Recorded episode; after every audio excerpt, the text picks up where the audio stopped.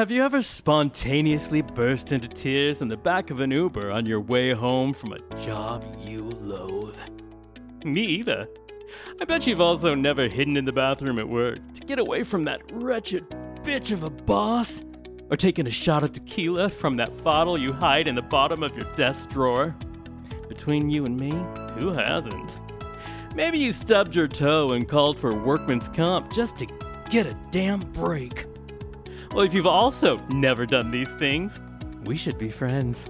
Here at Misery Loves Company, we specialize in bitch sessions, safe places to fall apart, and creating lifelike voodoo dolls with our shaman, Karen.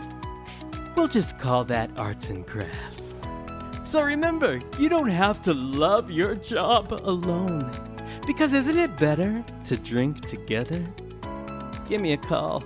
I'll be standing by.